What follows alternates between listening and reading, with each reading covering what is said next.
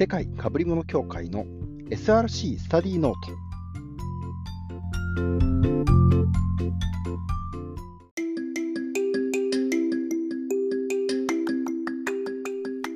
はい、えー、どうも世界かぶり物協会です。このですね、ポッドキャストなんですけれども、えっと、アンカー .fm というですね、アプリで質の収録をしているんですけども、今日ですね、立ち上げてみたら、それが自分のスマホから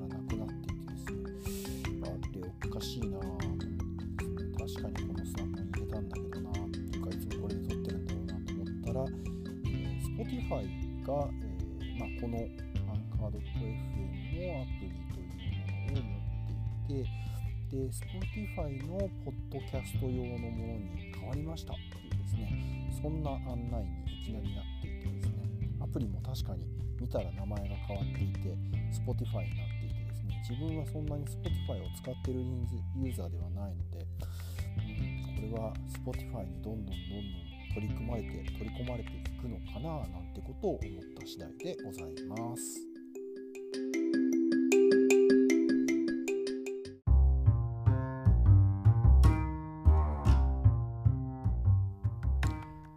さてそんなですね、まあ、それでまあ Spotify のポッドキャスターで、まあ、普通に今撮れるようになっていてで音楽の追加とかもですねあんまりまあ正直アプリが何か変わったかというとそんなに変わってなくて一応新機能の追加みたいなのもあるんですけれども、まあ、今まで通りにですねやっていけるのかなというふうに思っていたりはします。で、えー、と今日はですね3月の、えーまあ、中旬ということでですね、まあ、日本だとやっぱり、え3月だと3月11日東日本大震災っていうのがあっ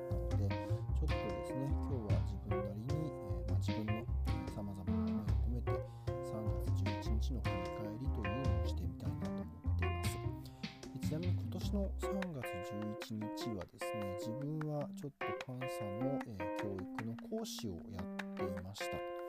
一日中の授業をやっていてでその授業の中には BCP の説もちらっとありましてで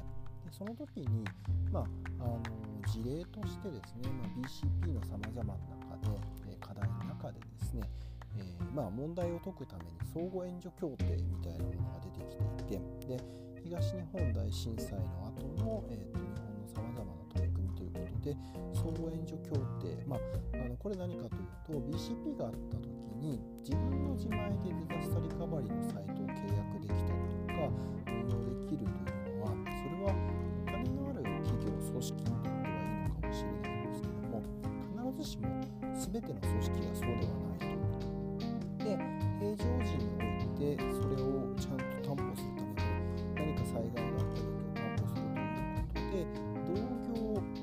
他社例えば地域の違う同業の人たちが手を組んでおいていざ何かがあった時にはお互い助け合いましょうねというですねそういった、えーまあ、組織的な取り組みということになります。でまあ言うは易し行うはなんちゃらというところだったりはすると思うんですけどもやっぱり何を代替できるのかというのはそれぞれ違ったりしますよね。IT の仕組みであれば本当に相互運用性がいやいや IT の仕組みではなくて例えばお客様今自分たちが受けきれないお客様というのを一時的に他のところに受けてもらってで、まあ、その売り上げとかそういったもので調整をしていく。まあ、とはいえその受け皿になるところが本当にどれぐらいキャパシティあるのかとかですね、まあ、そもそもお客様がそっちに持っていけるのかとかさまざまな課題はあるんですけどもとはいえやっぱり何かがあった時の対処手段というのが一つではなくて自分たちでできる範囲のこととかできることは何だろうということでそして社会の構成員の一員としてやるべきことは何だろうというので見つけていくことなのかなと思っています。で、まあ、やっぱり3月11日自分は、えっと、最あの3月11日の時にあるお客様の、えーまあ、東京でお客様のお仕事をしていて会議をしている時に被災をしたんですけれども幸いなことに、えーそのまま、まあ、ちょっとお客様のオフィスにいて結構ビルの高いフロアにいてでまあこれはちょっと大変なことになったのかなと思ってですね、まあ、ビルの30階ぐらいから階段で、えーと降りてそして、えそのまま歩いて家まで帰れるかもしくは途中の避難所に入るかとかそんな感じで、まあ、あの状況も全然つかめなかったんですけども通りがかった多分レストランかなんかだったと思うんですけどそこであの石油コンビナートかなんかの火災の様子が映っていてこれはもうすごいことになってるんだなと。でその時には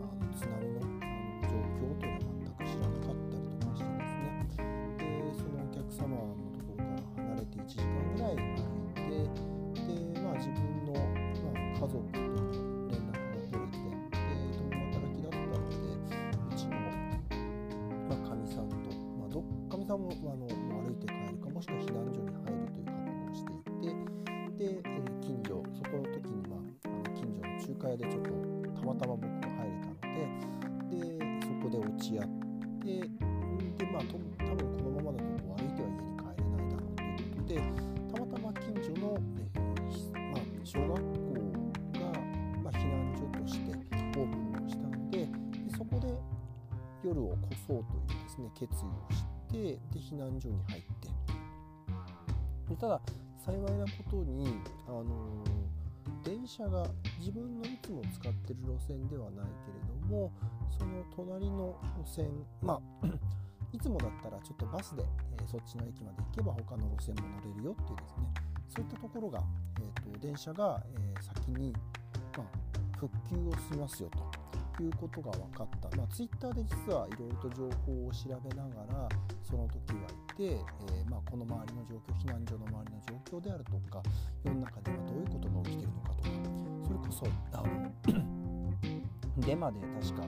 えー、ツイッターでデータセンターに今閉じ込められてますみたいなそんなデマが流れていてこれはデマだからみたいなですね。そういった状況を見ながらということだったと思うんですけども、まあたまたまその中で、えーとまあ、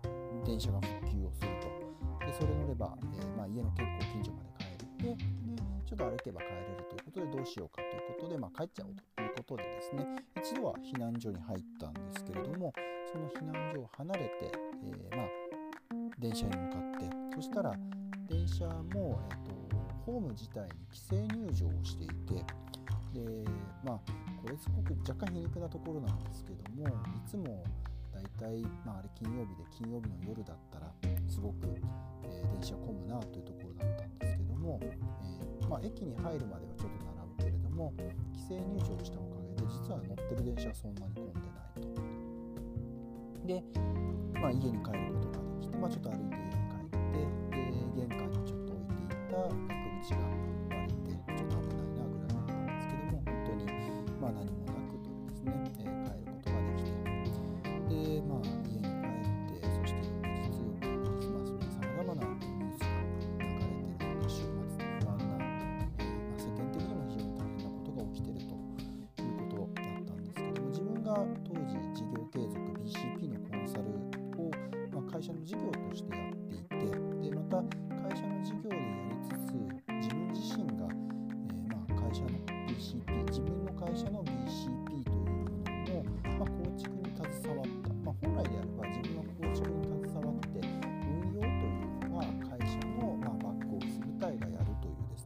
そういった運用ではあったんですけれども、まあ、やっぱり知見であるとかあとは何て言うんですかねそういった時に本当に動くかどうかというとこ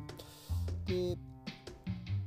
不安だなと思ったので確か月曜日はすごく朝早起きをして、まあ、早起きって本当に3時4時ぐらいに起きてで、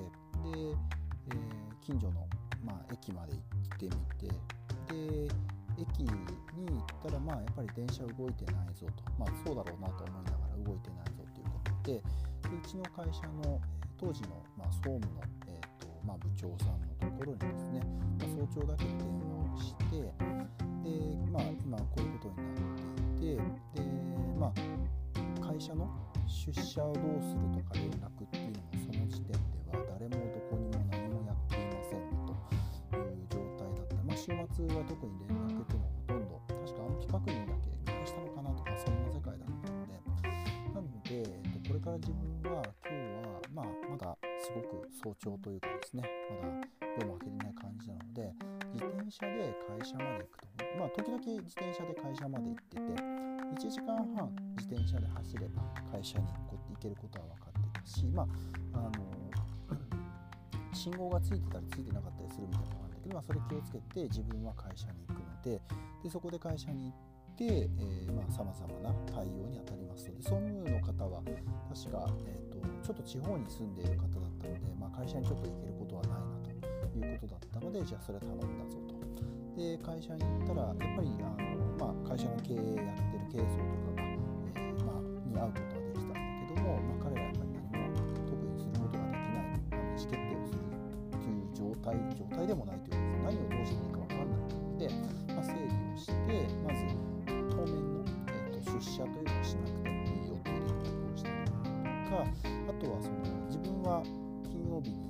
会社にいなかった人間だったのでその時の会社の状況やっぱりあの帰れなくなった人たちをこう一旦勤労で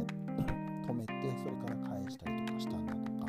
あとは会社の人の中で、えー、東北の方に住んでいる人がいるのはどうなのかとかそういうの調整をしてで最低このまあちょっと当面は、え今週分ぐらいは、えー、もう本当に出社はしなくてもいい仕事はしなくてもいいということで、まあ対応を見守りつつとはいえちょっとまあ重要なお客様であるとかがいらっしゃるのでそのお客様の連絡対応をどういう働くどういうふうにするのかとかですね。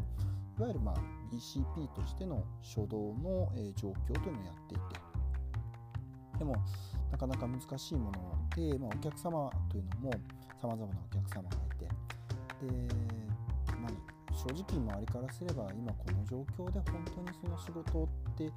必要なんですか？みたいなのをいやいやあの来てこれないと困りますみたいなことを言ってくれるお客様があの言ってくれるというのもなんですけどね。あのお客様がいらっしゃったりしてそれをこう会社として、まあ、やんわりとというかですね。あの今そういう状況ではないので、えー、今回はこうさせてくださいっていう対応をしたりだとか。あとはやっぱりその中でまあさまざまな残念ながら会社の関係者の中にも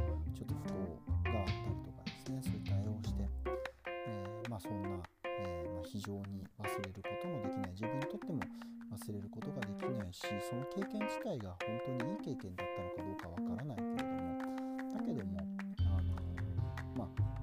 誰にも言われずに朝起きて、えー、そして、え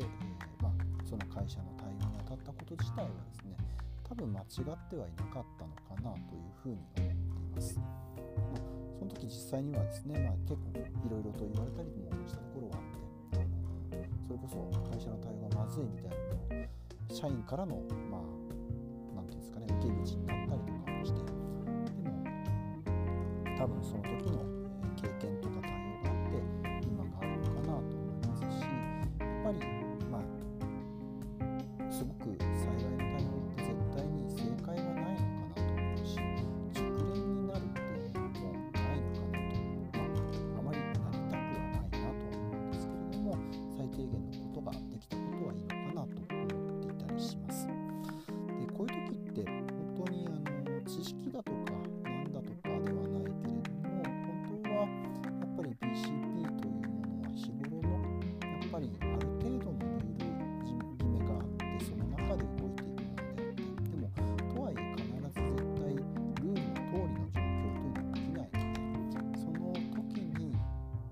意思決定をするのか判断をするのかということが任されているところがあったりするのかなと思っています。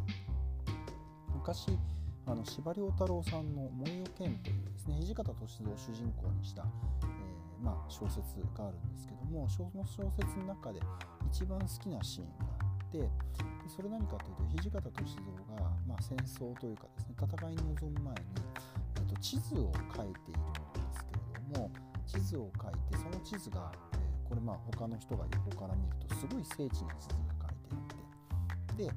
あのこれすごいなって言われたんだけども戦況がパッと変わった瞬間にその地図を消しちゃうとそれはもう状況変わってるのでこれが役に立つものではない。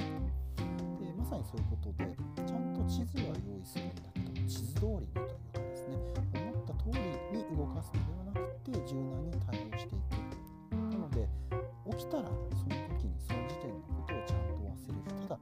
必要な情報は取っていきましょうというのはまさに事業継続とかでも望まれることなのかなと思っていたりします。それは多分あの専門家だからとか多分、まあ、例えばその燃えよ剣の中では、えー、まあ、新選組、まあ、土方歳三というのは別に戦争の専門家でもない、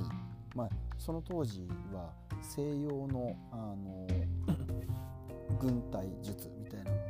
けどもそういうのをやるわけではないけれども、まあ、天性のものとしてそういったものを備えていると。まあ、戦いの勘戦の勘を備えている人物として描かれているんですけれどもでも、まあ、天性の